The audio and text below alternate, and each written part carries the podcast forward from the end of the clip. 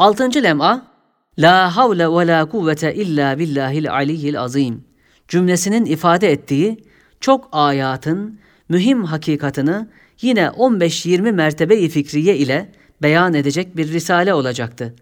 Bu lem'a da 5. lem'a gibi nefsimde hissettiğim ve harekat-ı ruhiyemde zikir ve tefekkürle müşahede ettiğim mertebeler olduğundan, ilim ve hakikatten ziyade zevk ve hale medar olmak cihetiyle hakikat lemaları içinde değil, belki ahirlerinde yazılması münasip görüldü.